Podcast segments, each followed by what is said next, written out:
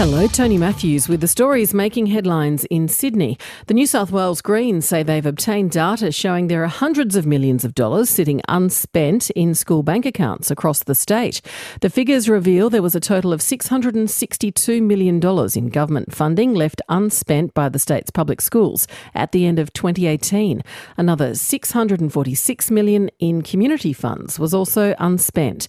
Greens MP David Shoebridge says school principals are overloaded by administration, and that's leading to the underspend. They're increasingly responsible for allocation of resources for staffing. They're responsible for running major construction projects. They're responsible for allocating needs based funding. It's an impossible job for principals.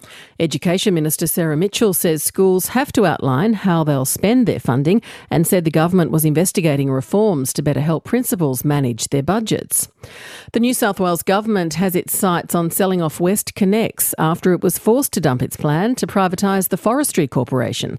State political reporter Ashley Raper. The Treasurer Dominic Perrottet has indicated the government may sell off its remaining stake in WestConnex by announcing a scoping study into whether it should be offloaded. The government owns 49%, while the other 51% was sold in 2018 for just under $9.3 billion. That money was used to help fund the third stage of the WestConnex project, and revenue from this potential sale would also be used to fund future infrastructure. The announcement comes two weeks after the government was forced to dump its plan to privatise the Forestry Corporation because the recent bushfires damaged about 25% of the state's softwood plantations. Australia's largest general insurer says climate change has made the chance of a devastating cyclone hitting Brisbane, the Gold Coast, and northern New South Wales higher than ever.